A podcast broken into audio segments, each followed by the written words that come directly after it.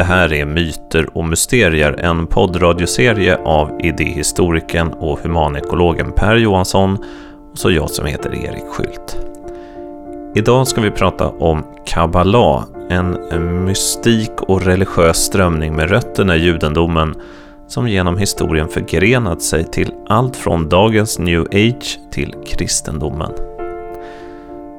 Men i grunden är det ändå en del av den esoteriska idétradition som jag och Per så ofta återkommer till. Det betyder att det kanske just här i kabbalan finns ett frö som likt pillret i filmen Matrix kan ge oss en förståelse om vad världen egentligen är. Vi kommer nämna det i programmet, men jag säger det redan nu. När du lyssnar på det här kan det vara bra att ha en bild av livets träd, den symbol som är så central inom kabbalan. Det kan vara bra att ha en bild av det trädet framför sig. Och det räcker med en enkel googling så kommer du få upp det direkt. Okej, då kör vi.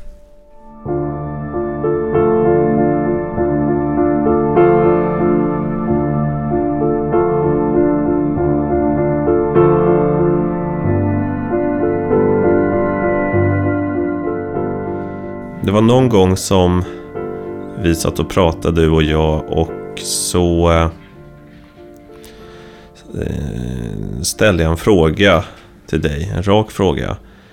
Men vad tycker du att jag ska studera om jag vill förstå det här på riktigt? För vi hade suttit och nystat i olika trådar och som vanligt så mm, sökte jag någon fast och tydlig väg att vandra längs med. Ska jag bli ortodox kristen? Ska jag bli rysk-ortodox? Ska jag bli frimurare? Ska jag bli teosof? Ska jag bli hindu? Ska jag bli buddhist? Vilken väg ska jag vandra egentligen? Och då sa du någonting i stil med Ja okej, okay, ja ja Det är svårt att svara på det här Vilken väg man ska gå Men om det är någon tradition Som jag ändå, sa du då Tycker är starkare och mer meningsfull än någon annan. Så är det kabbalan. Ja, jag kommer ihåg det där. Men jag, vad jag minns var, var, sammanhanget var inte riktigt så faktiskt. Utan sammanhanget var som du ganska ofta frågar. Men hur kan det vara så här? Alltså hur kan man eh, förstå världen? Det var inte så mycket vilken väg ska man gå? Utan det var den där liksom själva världsbeskrivningen, verklighetsbeskrivningen. Kartan över verkligheten. Det var det vi pratade om, kommer jag ihåg. Och, och då... Och så, sammanhanget var ju också det som vi har rört oss kring i så många program nu, den hermetiska traditionen. Och, och egentligen. Och, och där, där är ju då den, dominer, den dominerande verklighetskartan är på sätt och vis vad som lite löst kallas kabbala. Jag säger lite löst för att det, det är en, en, en, en gammal ursprungligen judisk tradition det här ju. Som det går tillbaka till. Men som från renässansen och framåt har först getts en vad man skulle kunna kalla kristen teosofisk tolkning och inte teosofi nu då i den här 1800-tals Blavatsky-meningen utan teosofi som gudsvishet ungefär. Och, och, och mera spekulativ, mm, metafysiskt, ontologiskt intresserad typ av, av, av kristendom. Jakob Böhme till exempel, 1600-tals mystikern, brukar räknas som en av de här teosoferna som har beskrivit hur, hur världen egentligen kom till och hur världen egentligen är beskaffad och hur det funkar och sådär. Och i, i den traditionen då, eller i den intresseriktningen så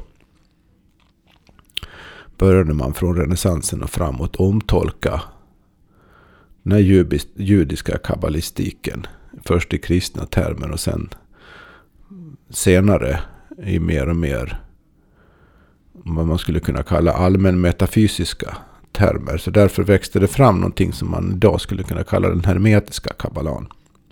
Det brukar man ibland markera genom att stava det med latinska bokstäver stavade på lite andra sätt. Själva ordet kabbala är hebreiska och betyder egentligen ungefär tradition, överlämning. Det är en muntlig, förmedlad, hemlig lära om vad det vi i den kristna traditionen kallar Gamla Testamentet, eller Tanak som man säger, eh, vad det egentligen betyder. Liksom. Mm. Så den, den, och den, den, den, är inte, den har, har inte alltid varit väl sedd inom judendomen heller. Det här. Som, som ofta händer med mera esoteriska hemliga läror.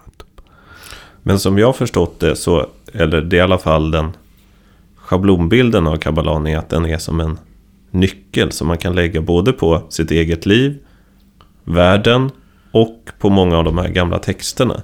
Så att eh, om man läser då Bibeln till exempel som kabbalist så är de mest konstiga och motsägelsefulla och mystiska partierna, de blir plötsligt glasklara. Det är, ett par, det är som att sätta på sig ett par glasögon som gör allting klart. Ja, Kabbala är mycket, många olika saker egentligen. Det, det man, de, de som stöter på det här av någon anledning.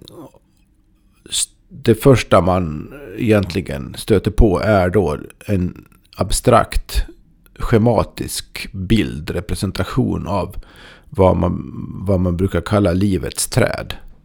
Ett, ett, ett lätt igenkännbar grafisk figur med cirklar och streck. Den har nog många sett ja, tror jag. Den, den, det den. tror jag också. Och det i, i den mera... Väldigt mycket av den så kallade hermetiska kabbalan, då den här senare, närmast moderna esoteriska tolkningen av det som, som delvis är ganska långt från den ursprungliga judiska. Så vi, om, vi, om vi håller oss till den då, för att göra det lite enklare, även om det är krångligt nog ändå. Så den här bilden, livets träd, är en symbolisk representation av relationen mellan makrokosmos och mikrokosmos eh, å ena sidan. Det är nämligen så att livet, den här figuren, symboliserar hela skapelseprocessen från det yttersta, ursprung, det yttersta odefinierade ursprunget ner till den konkreta manifesterade fysiska världen.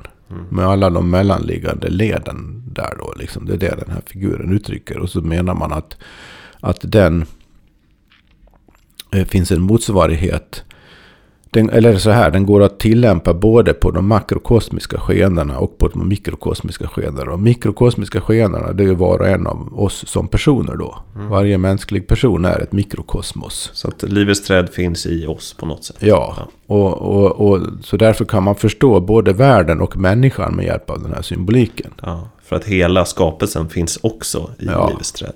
Mm. Och det börjar då med det odefinierbara ingentinget så att säga. Som, som ur vilket allting kommer på något sätt. Och så är det olika steg där då när det, delar sig och går lite olika vägar. Man skiljer mellan, mellan expansiva energier, skeenden kontraherande eller begränsande inverkningar. Mm. Så, så att du får en balans skulle man kunna säga. Med modern, mera moderna termer skulle man kunna säga att det illustrerar också en balans mellan ordning och, och kaos. Och längst ner i detta livets träd, för det, hur många sådana här kan man säga, världar eller stationer eller cirklar finns det i den här modellen? Ja, det är, det, det är tio cirklar som symboliserar olika på varandra lagrande, in och ut ur varandra gående tillstånd skulle man kunna säga. om man kommer ner i de lägre delarna av det här, det här trädet eller den här figuren så, så kan man säga att en, en cirkel symboliserar väldigt enk, förenklat uttryckt det rationella förnuftet. Rationella tänkandet, analytiska förmågan. Mm. HOD heter den. Så på andra sidan så att säga så finns det då en annan cirkel som symboliserar eh, vad man skulle kunna säga det är de venusianska eh, krafterna. Allt som har med attraktion och skönhet och åtrå och den sortens energi att göra. Det behöver inte alls vara eh, sexuellt eller någonting. Men alltså den här... Allt som hör till Venus-symboliken klassiskt. Netzach heter den cirkeln då. Så där finns en sån här dualitet då inbyggd i trädet ja, skulle man kunna säga. Ja. ja. Och sen mitt, mitt i trädet så har du en cirkel som heter Tifareth. Som är hjärtat så att säga. Den samlande, integrerande funktionen i kosmos, både makro och mikrokosmos. Och i mikrokosmos är det då det mänskliga hjärtat, eller liksom den här visheten centrala visheten som, som man behöver ha för att förstå helheten och meningen och alltihopa. Och eh, den befinner sig då i, i, i mitten. Och för du har den här dualiteten som jag sa mellan det expansiva och det begränsande. Men, men livet finns ju mittemellan mm. det då. För är det, är det bara expansivt så blir det kaos. Är det bara begränsande så blir det total förställning. Men själva, li, själva livet befinner sig liksom i, i, i, i en sorts jäm, mellan, jämviktsläge däremellan då. Och det här hjärtat finns då i mitten ja, av trädet? Ja, det finns, det finns i, i mitten både uppåt och neråt så att säga. Centralt placerat. I, I den kristna kabbalan så placerar man ju Kristus där då. Mm. Kristus medvetandet eller Kristus livet eh, finns där då liksom. Man kan ju faktiskt säga att eller uppmana den som lyssnar till det här just nu att kanske googla fram en bild av just Ja, det är väldigt lämpligt. Annars ja. blir det, då blir det tydligare. För jag minns första gången du berättade det här för mig. Då hade vi den här bilden framför oss. Ja. Och då blev det väldigt enkelt att följa med. Ja. För det, är som, det ser lite ut som en spelplan. Ja, alltså. det, det, ser ut som en spelplan. Mm. Man skulle, mm. jag tror, jag, jag, jag, jag, det finns säkert spelkonstruerade på den här. Mm. Mm. Man kan se det som ett spel om man vill. Eh, vilket är rätt kul egentligen. Mm. Eh, men en annan, en annan sak nu då, i och med att det symboliserar, om man tar det uppifrån och ner, så symboliserar det världens, själva världen, fysiska världens tillblivelse. Världen kommer alltså från det osynliga och blir mer och mer synlig, mer och mer konkret, mer och mer påtaglig. Ja.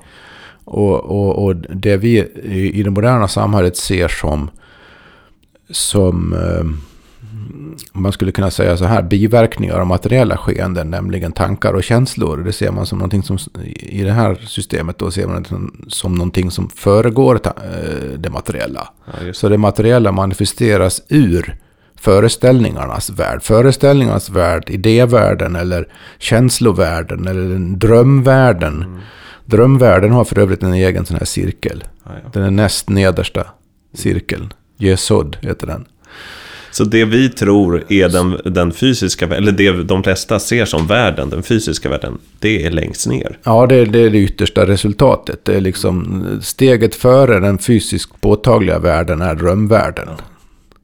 Som, och ovanför den då finns mer och mer liksom eh, abstrakta, är fel ord, men mer, eh, mera, mera raka, tydliga, välordnade världar skulle man kunna säga. Så, så manifesteringsprocessen går eh, uppifrån och ner, från det osynliga till det synliga och påtagliga. Men sen finns det en annan sätt att använda det här på också. Det är att om man, om man i, befinner sig här i den här fysiska världen, som människa då, så finns det en väg tillbaka till ursprunget. Mm. Och då kan man ha det så alltså den här figuren inte bara som en karta över hur världen blev till. Utan som en karta över hur man kommer tillbaka till ursprunget. Och med det finns det diverse eh, discipliner förknippade då. Hur man uppnår det. För, för det första eh, avgörande stadiet på vägen tillbaka man behöver uppnå är då den här centrala tiffaret. Hjärtat. Hjärtat. Hjärtats vishet. Utan den kommer man inte vidare överhuvudtaget. Då fastnar man då är- då halvvägs man- på Då fastnar spelplanen. man halvvägs på spelplanen och då är man, förvi- då är man liksom eh, ofrånkomligen fast i, i tanke, känslo, dröm, fysikvärlden. Mm. Medan de övre världarna transcenderar allt det här då och ser alltihopa klarare i ett större transcendent sammanhang skulle man kunna säga. Vad finns ovanför hjärtat? För det, det Ja. känns ju ändå som en ganska stor... Ett stort delmål att ha Ja, det- erövrat den, Det är ett stort den spelplanen, delmål. eller den De- cirkeln. De, ovanför det blir det, börjar det bli obegripligt, obeskrivligt. Det vågar jag inte ens ge mig in på och, och, och försöka prata om. Nej. Men det är ganska väl definierat längre upp också. Det är först bortom själva trädets topp överhuvudtaget. För översta cirkeln heter Kether. Eller heter och, och den representerade eh, e, den ursprungliga enheten skulle man kunna säga. Men innan enheten finns ytterligare något ännu obegripligare så att säga. Även om enheten är obegriplig nog. Men ovanför Tiffares så är det, är det, är det inte riktigt möjligt att, att särskilt tydligt uttrycka det här i vardagligt begripliga ord. Det, det ligger ju också i sakens natur i och med att den här representerar då den faktiska inre vägen. Den här figuren. Den är, den, man kan prata om den abstrakt, man kan säga den cirkeln är det och det och det betyder det och det. Det symboliserar det och det. Men det, sådana resonemang fastnar ju då egentligen i ett eh, Eh, rent intellektuellt definierande och, och, och spekulerande. Intressant blir det här bara om man verkligen lever sig in i det här i sin egen inre värld. Liksom, och försöker identifiera vad i en själv det motsvarar egentligen. Hur fungerar det här i mitt liv och hur, när, drömmer, när, när fastnar jag i drömmen? När jag blir jag så känslosam så förnuftet åker all världens väg? När blir jag så överrationell så att jag inte har någon, någon känsla och intuition alls och så vidare. Allt det där får man liksom identifiera i sig själv och på det sättet så, så blir man klarare över saker och ting och, och, och kommer högre och högre upp i trädet skulle man kunna säga. I bästa fall. Men om man, om man säger så här då. Men eh, visst är det att det finns något precis innan man... För det här minns jag också att du berättade tidigare. Precis innan man når till toppen. Där finns det någon typ av avgrund. Som man, Ja, just det. det är något mörker där. Ja, det finns en, en, en så kallad pseudocirkel eller falsk cirkel här också som man brukar rita ut som med, med inte en heldragen cirkelfigur då utan en streckad cirkelfigur som kallas för dath. Eller dat. Som... eh, eh, och, och mellan den befinner sig i avgrunden skulle man kunna säga. Det finns en av... Det finns egentligen två om man tänker på den här väg, vägen tillbaka till ursprunget, vägen till den ultimata visheten. Som, som den, den uppåtgående riktningen symboliserar här nu då. Alltså från världen och inåt eller tillbaka eller hur man nu ska uttrycka det. Finns det två hinder kan man säga. Det första hindret är mellan de lägre cirklarna och den här tiffaret, den centrala cirkeln. För det, man upp, kommer inte till någon tiffaret insikt utan att egot dör. Egentligen. Eller dör är fel ord. Att det, att det snarare att det, un, det underordnas. Ja. Är det bättre att säga när det gäller det här nedre hindret. Egot behöver underordnas den hög, en högre vishet. Liksom. Inse sin begränsning på olika sätt. Gör det inte det så kommer man liksom inte läng- över den gränsen överhuvudtaget. Utan då är man verkligen fast i denna. Och det där känner vi igen från många olika traditioner. Oh ja, det är det är det, det därför- verkar vara genomgående Det är nästan. därför den här kabbalistiska eh, modellen kan tillämpas på alla olika traditioner egentligen. Ja. Den kan ge en sorts struktur eller stadga åt vad man egentligen pratar om. Ett sätt att i sin egen tanke liksom dela upp saker och ting och sortera in det i fack och sådär så man förstår det bättre. Menar åtminstone de som tycker att det här är en bra. Jag kan säga att man kom, kan komma ganska långt på det viset. Däremot får man nog akta sig för att reducera det, allting till någon sorts schematisk kabbalistisk förståelse av allting. Då tror jag det blir helt tokigt. Men som, en, som ett klargörande hjälpmedel som har en väldig fördjupningspotential så är det inte så dumt. Men det där första då, första hindret. Ja. Det skulle man då, om man försöker översätta det här kristet till exempel, det skulle kunna vara det där som Jesus säger att följ mig. Ja, det är okej. liksom omvändelsen, Ja, där som omvändelsen, krävs ja. för att Ja. komma över det första hindret. Mm. Men, och då har jag länge tänkt att då är det färdigt. Just Men det. då säger kabbalisterna att då är vi bara halvvägs. Ja, exakt. Mm, ja, så. Så, så ovanför tiffaret, eller ovanför hjärtat, innanför hjärtat, ännu längre in och närmare ursprunget, så, så finns det ett hinder till som är, är på engelska kan man stöta på det något skrämmande begreppet the abyss, Avgrunden. avgrunden. Och det är bortom den här, eller ovanför, eller innanför om man nu vill säga, den här avgrunden som den eh, ultimata insikten finns. Och där, där, där stöter man på då en, en, en väktare i porten skulle man kunna säga. Här kan man tänka på spel igen. Att här är ett monster som uppenbarar sig. Som man måste komma förbi på något sätt. Och hur gör man det? Ja, Men det här, på ett sätt så, allting du säger här låter ju ovant, Ja. annorlunda, ja eh, märkligt. verkligen. Men samtidigt så tycker jag att det är skönt, särskilt när man har livets träd utritat framför sig. Det är skönt att det, att det blir så konkret. Ja. Det, det, det är en konkret symbolik här som är väldigt användbar faktiskt. Både för intellektuell förståelse och för, för ehm, praktisk insikt. Skulle jag säga. För att berättelsen är väl då, gissar jag, att av någon anledning så har då människan hamnat längst ner på trädet i, i den cirkeln som då heter, vad heter den nu igen?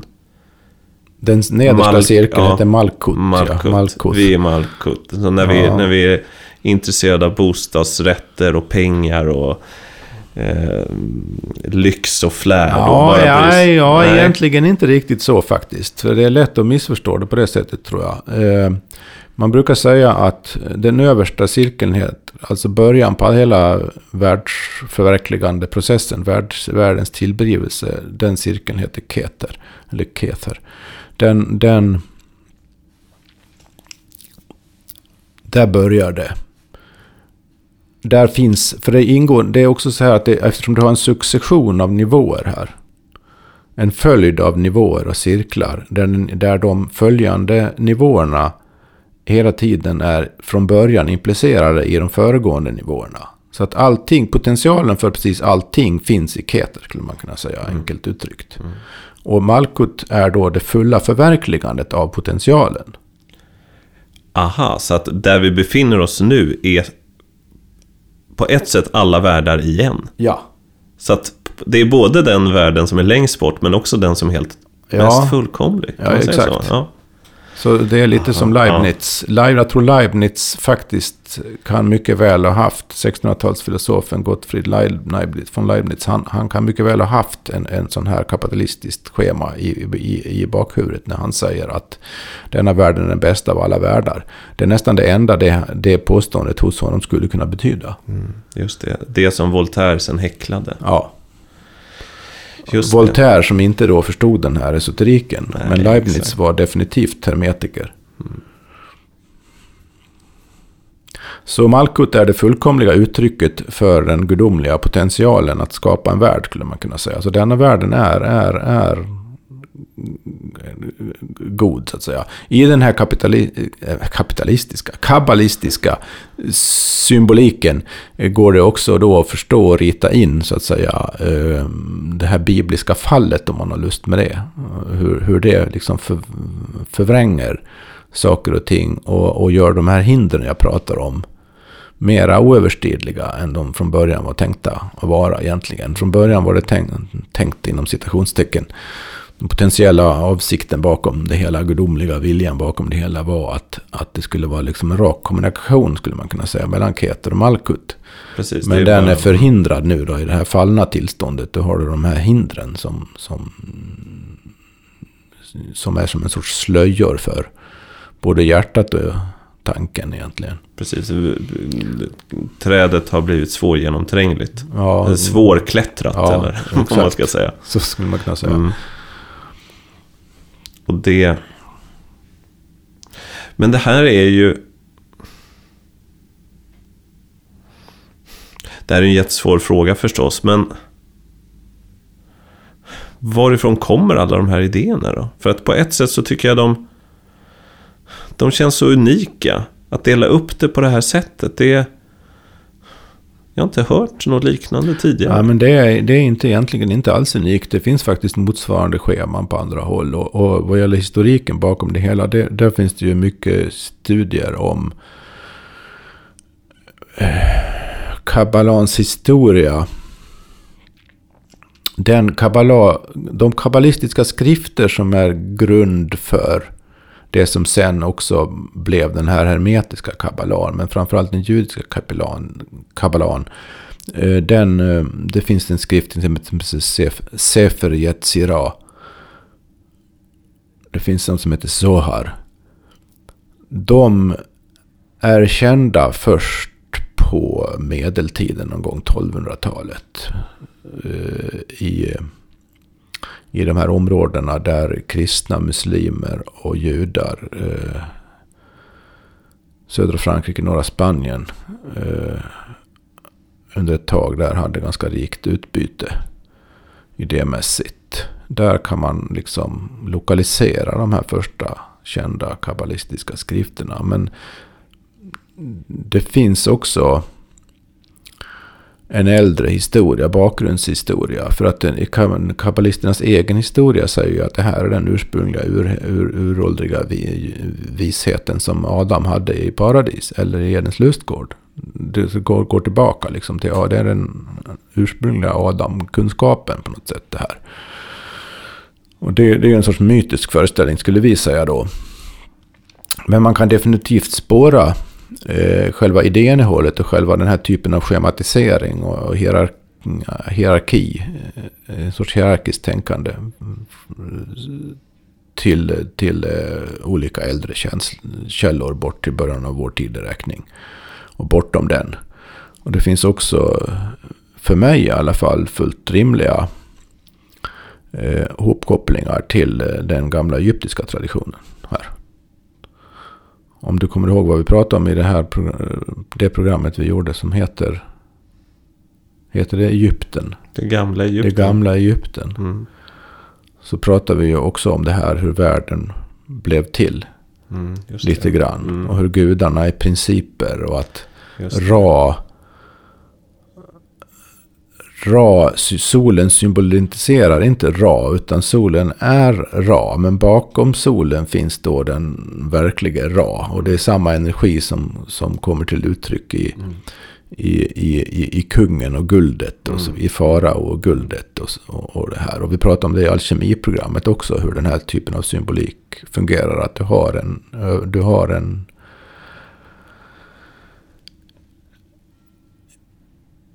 icke-materiell princip som ligger bakom det materiella. Men som direkt uttrycker sig i det materiella. Så det är ingen skillnad mellan principen och det materiella egentligen. Det är bara det, är bara det att det ena, det, ursprunget till det materiella syns inte men finns. Ja. Men, men, men kommer till uttryck genom det materiella. Och det är egentligen exakt samma eh, ba- typ av resonemang och synsätt som vi har i kabbalan. Det är bara det vad kabbalan gör att den delar upp det här då ganska detaljerat.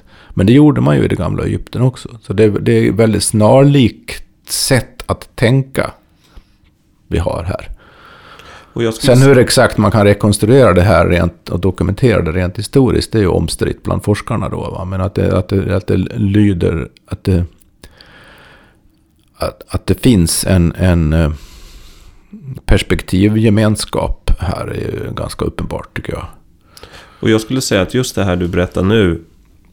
Mm, om jag har lärt mig någonting av alla de här programmen. Som vi gjort tillsammans. Alltså lärt mig. Om jag har fått någon typ av ny blick på världen. Så, så är just det här en sån blick. En sån blick som, som faktiskt, och inte varje dag, men i korta stunder har fått mig att se på världen som fylld med olika lager. Mm. Så tänker jag ibland när jag ser en skog, så säger jag, tänker jag att de där träden, de är bara den yttersta spetsen på en väldigt lång kedja av världar och idéer. Mm. Och längst bak ligger någon typ av urskogarnas urskog som har dykt upp här i denna värld. Framför mig. Eh, det är svårt att förklara, men, Ja. men, jag- men, men jag känner mer och mer att, att, att jag har lyckats få in det där synsättet lite i, i, i mig. Att hela världen blir till symboler. Men där symbolerna då är verkliga och, och döljer den, den större verkligheten. Jag kanske börjar bli antingen gammal egyptier eller kabbalist här. Ja, eller någon sorts hermetiker. ja, i alla fall. Ja, det, det, det, det, är ju, det här synsättet känns ju i förstone väldigt... Det vet ju jag också från min egen personliga historia. Jag som har gått från materialism till att ta sådana här saker på allvar. Det känns ju väldigt ovant sätt att tänka. Det känns liksom på något sätt bakvänt och konstigt och mystiskt och spekulativt. Och, men, men egentligen är det är det väldigt konkret och enkelt på ett sätt. För att vad är den egentliga skillnaden mellan den här sortens perspektiv på tillvaron och det här vi alla i det moderna väst har växt upp med en, en, en materialistisk syn. Evolution, material, materiell, fysikalisk, evolutionär syn på saker och ting. Vad är skillnaden? Skillnaden ligger i var man börjar resonemangen, skulle jag säga. I, I den materialistiska åskådningen så börjar man resonemangen i teoretiska antaganden grundade på, på naturvetenskapliga teorier.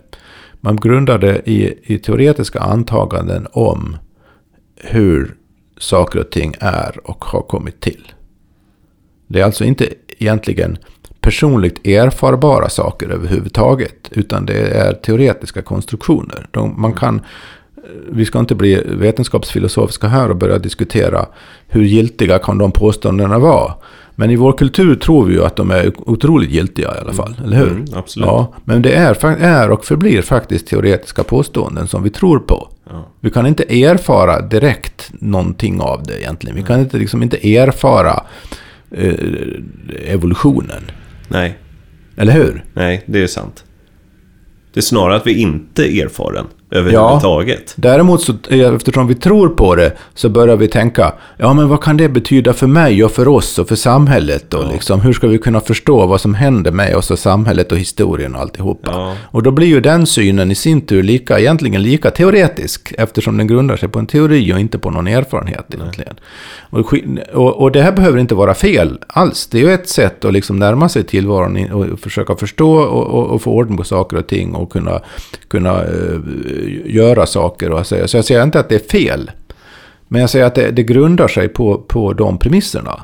Det här, det här hermetiska då eh, grundar sig på en, en, en, en, en, de personliga premisserna. Där börjar man i personen. Man skulle kunna säga att i, i det teoretiska perspektivet, naturvetenskapliga perspektivet, så slutar man i personen. Mm. Man börjar med teorin och så kommer man till Ja. slut till personen. Ska förklara personen som en evolutionsprodukt ungefär. Precis. Ta det enkelt. Ja.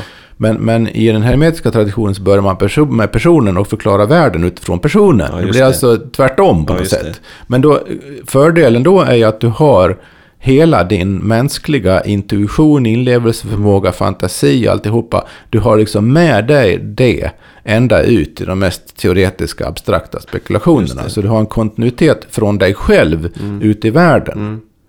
Och, och det är det som jag tror gör det eh, för den som kommer i kontakt med det här på något vettigt sätt. Till något i det egna livet väldigt användbart. Och klargörande. För att. Ja. man, man förstår det som, som person. Ja. Får man en, en känsla för livets mening på något sätt. Som inte går att åstadkomma teoretiskt.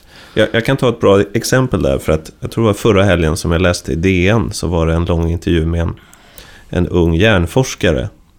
Som, och rubriken var lite klatschig sådär. Hon kan förklara varför, eh, varför vi beter oss dåligt. Mm. Och sen var det kopplat till väldigt konkreta saker som näthat och rasism och, och, ehm, och mobbing och eh, aggressivitet, allt sånt. Och förklaringen var då att vår, vårt samhälle är nytt, men vår hjärna är gammal. Mm. Så hjärnan är då byggd för en typ av eh, uråldrigt liv på savannen. Mm. Och gång på gång så, så återvänder hon till att ja men hjärnan är gammal och den har han tänkt med och världen har gått så snabbt. Så att det är de här urgamla principerna som fortfarande finns i oss och därför blir det knepigt när alla använder internet till Ja, exempel. För ja. då går sådana här uråldriga eh, Ja, mekanismer ja, igång. Och då tänker man att ja men på ett sätt kanske det där stämmer men det säger ju ingenting om mitt liv egentligen. Jag kan ju inte hela tiden när jag agerar tänka nej, nu var det min gamla hjärna. Nu, Nej. var det, nu var det stenåldershjärnan. Och, och sen så är det ju också det mystiska, vem i mig kan iaktta att jag har en gammal hjärna? Inte Nej. hela hjärnan gammal. Nej, men alltså jag, jag har personligen inga problem med den sortens eh, förklaringar och förståelse. Jag- jag, jag ser det som ett, ett, ett från vissa synpunkter klargörande perspektiv för att förstå. Sen, sen överdriver man ofta det där med eh, hjärnan och överhuvudtaget eh, den fysiska organismen är en, mycket, en mera plastisk och föränderlig historia än man kan få för sig när man säger så att man säger att hjärnan är så gammal och den har inte förändrats. Men omgivningen har förändrats jättefort nu då med den moderna utvecklingen. Eh, det där, jag är lite skeptisk till, till, till och, och, och säga, uttrycka det på det viset. Men om vi, strunt samma, vi ska inte prata om det nu. Men, men den här sortens evolutionära perspektiv på nutiden är definitivt meningsfulla från vissa synpunkter och klargörande och, och, och, och giltiga i nuvarande vetenskaplig förståelsemening. Men precis som du säger så eh, är de inte till någon personlig hjälp. För de kan inte tala om för, för dig eller mig hur, hur vi faktiskt som personer i det dagliga sociala livet och i vårt eget personliga attityder, hur vi ska förhålla oss till det. Alltså det, vad, vad som saknas med andra ord är introspektion. Det saknas en metod för att se det här i sig själv. Hur gestaltar det här sig i mitt eget sinne? Hur kan jag urskilja det i mig själv? Hur kan jag förändra det om jag vill det? Och det är exakt det där sådana här modeller som den hermetiska kabbalan och liknande kommer in som metoder för introspektion. Att klargöra i sitt eget sinne hur de olika faktorerna egentligen känns. Och erfars direkt. Och så förklarar saker och ting utifrån det då. Och så att det blir helt fel om man säger att om, om, om man konstruerar det som någon sorts teoretisk motsättning mellan en hermetisk världsbild och en, och en materialistisk världsbild. Det kan man göra om man är road av sådana filosofiska saker. Men, men den, den sortens argument som skulle vara någon sorts motsägelser eller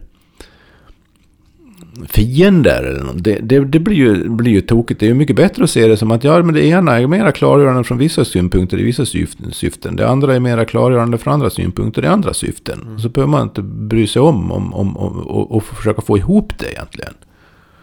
Men visst är det så att man måste ändå säga att kabbalan är mer än psykologi.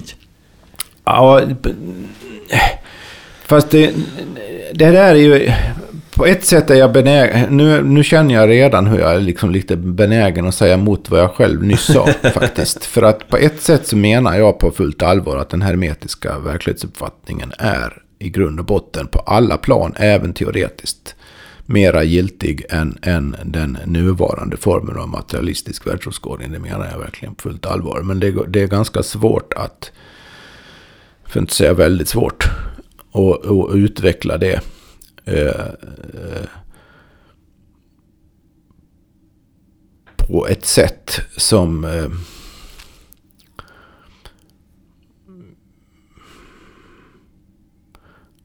om man säger så här, man, det, det, det är svårt att utan vidare vinna en debatt på de premisserna. För att det, det kräver så otroligt mycket omtänkande om så otroligt många antaganden som man gör utan att tänka på det. Mm som är så internaliserade och självklara i den värld vi lever i här, den moderna västerländska världen. Så att det är så mycket man måste göra upp med sina egna vanföreställningar, skulle jag säga då. Mm. Så att det blir otroligt komplicerat och därför drar jag mig för egentligen för att ge mig in på den vägen. Men Eh, och, och därför blir det också eh, eh, lite fel att säga att kabbala är, är bara psykologi. Ja, det är definitivt psykologi, men det är inte bara psykologi. För det är en... Om man säger så här att med ordet psykologi menar vi i vardagslag personpsykologi. Mm. Mm. Men kabbala är en kosmisk psykologi i så fall. Just det. Och det är en tanke vi inte riktigt kan ta in nej, överhuvudtaget. Nej, nej. Utan det här omtänkandet jag pratar om. Va? Nej, det, det, är ju den mest fantastiska delen av det. Det är att hela världen finns både där ute och inom oss. Ja. Och att det på något konstigt sätt är samma värld. Just. Men jag skulle säga att det, det är ändå spännande att prata om det här. För att jag själv hamnar i så många diskussioner med människor som, vad ska man säga, kanske inte egentligen ifrågasätter mitt intresse för sådana här saker, men som inte förstår det. Och då mm. brukar jag hela tiden säga att nej, men det måste finnas, om du inte har någon typ av erfarenhet som har ruskat om dig i grunden av, av, av, av din själ. En erfarenhet som säger att det är någonting som inte står rätt till i världen. Det är någonting som inte stämmer. Om man inte har den erfarenheten, då, då, då skulle jag säga att det går inte att förstå det här. För då blir det bara nonsens. Ja, det håller jag med om. Men har man en sån liten erfarenhet, den behöver inte vara, vara helt mirakulös. Nej, nej, absolut inte. Men det är, det är någon sorts... En, en, en, en, en, det kan räcka med en gnagande misstanke om att världen verkligen, in, mm. verkligen inte är vad den synes vara. Ja, precis. Och där finns ju en fin scen i, i filmen Matrix som på ett väldigt popkulturellt sätt beger sig in i de här områdena. Då är det då när Neo, huvudpersonen, han möter då Morpheus, han som är vägledaren in till den, den andra världen. Och så har han de här två pillrena som är så kända. Det ena är väl rött och det andra är blått. Och så får han välja då det ena pillret. Då vaknar han upp och ser sanningen som den är. Och det andra pillret får han fortsätta mm, sova. Mm. Och det är ju väldigt lockande då att ta det pillret som gör att han vaknar upp. Men, men hans bästa argument är när han säger till Neo. Du vet ju att någonting inte är som det ska. Du har ju känt det. Ja. Du har känt det hela ditt liv, mm. att det är någonting som inte stämmer. Ja. Och så har ju hans liv varit. Mm. Det har inte gått ihop. Mm. Och därför vill han ta ännu ett steg. Men det, det, det, det, det är precis det jag menar när jag säger att det... Eh, eller underförstått, det är mycket det jag har sagt nyss.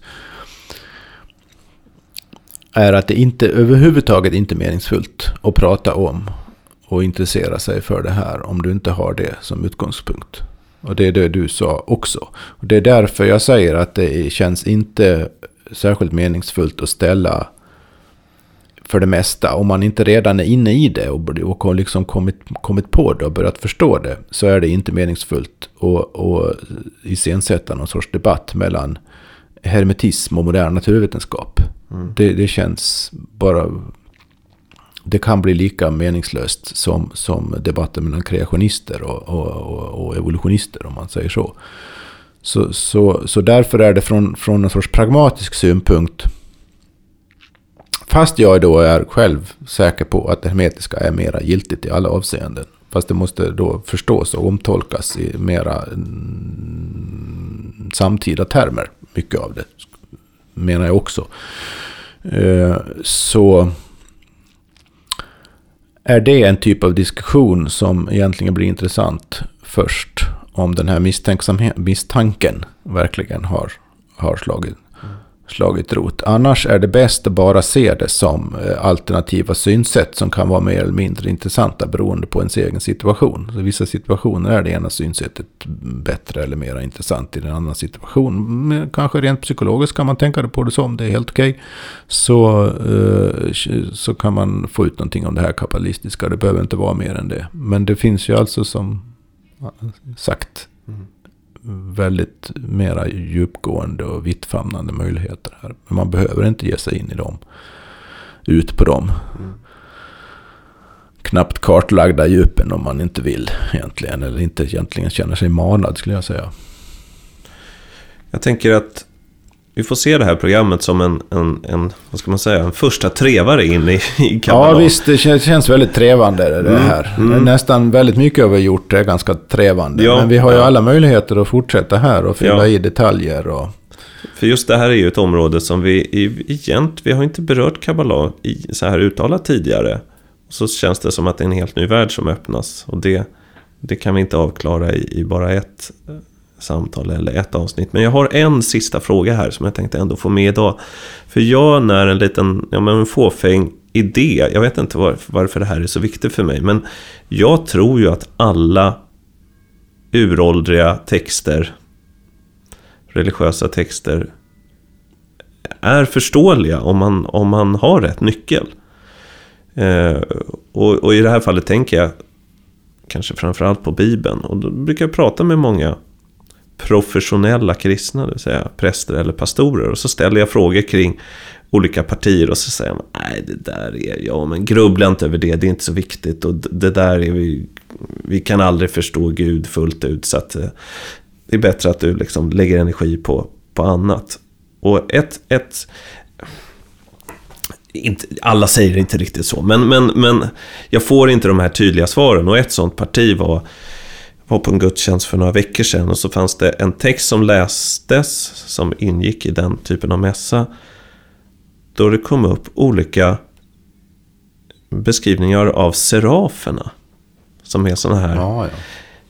vad är de? Änglar? Och då frågar jag pastorn efteråt att, ja men vänta nu, vilka är de här? De har sex vingar och så var det sån här poetisk beskrivning. Jag tror det var ungefär någonting.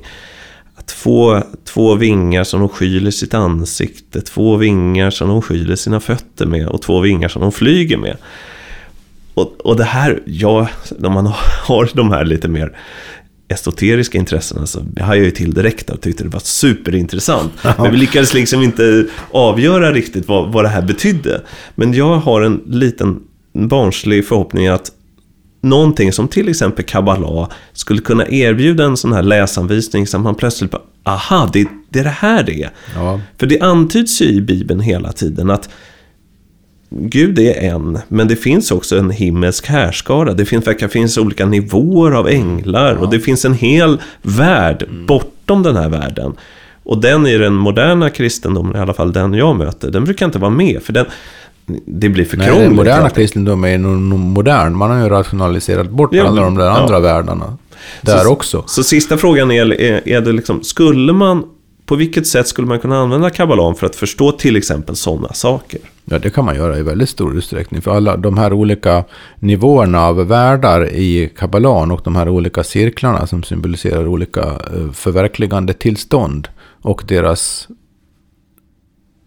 psykiska motsvarigheter andliga intellektuella motsvarigheter. Eh, varje sån nivå, varje sån cirkel har också sina egna invånare. Så seraferna kan man säga, de bor där. Och om man kan kabbalan då så på förstår ett man... visst ställe då som Ja. man kan peka på liksom, i princip i den här symboliken. Så egentligen är då kabbalan ett typ av lådsystem. Där man Ja, kan sor- det- sortera in alla. Det kan man säga Mm. Faktiskt att det är en sorts ar- arkiveringssystem för olika... Mm. Eh, ja, det, det är därför det, det fungerar så sinnrikt som, som mm, förståelse och insiktsmodell. Det gäller bara att inte ta det för bokstavligt. Nej. För att det finns, en, det finns en väldigt levande, det kan vi ta upp i en senare program här, det finns en väldigt levande energiutbyte här mellan de olika nivåerna. De går in och ut ur varann och sånt där. Och det är sånt där man får lära sig erfarenhetsmässigt. Det framgår inte av schemat liksom. Så det är inte, det är inte... På en nivå är det, ett, som du säger, ett sorts lådsystem, ett sorteringssystem av olika saker. Men skulle kabbalan kunna vara en rest av den här stormyten eller storberättelsen som, som kanske ligger under det som vi idag kallar religioner? Ja, det ligger väldigt nära till hands att misstänka det. Ja. Bara en sån liten detalj som jag har sett när jag tittar på det här Livets träd. Att toppen på det är ju faktiskt en triangel.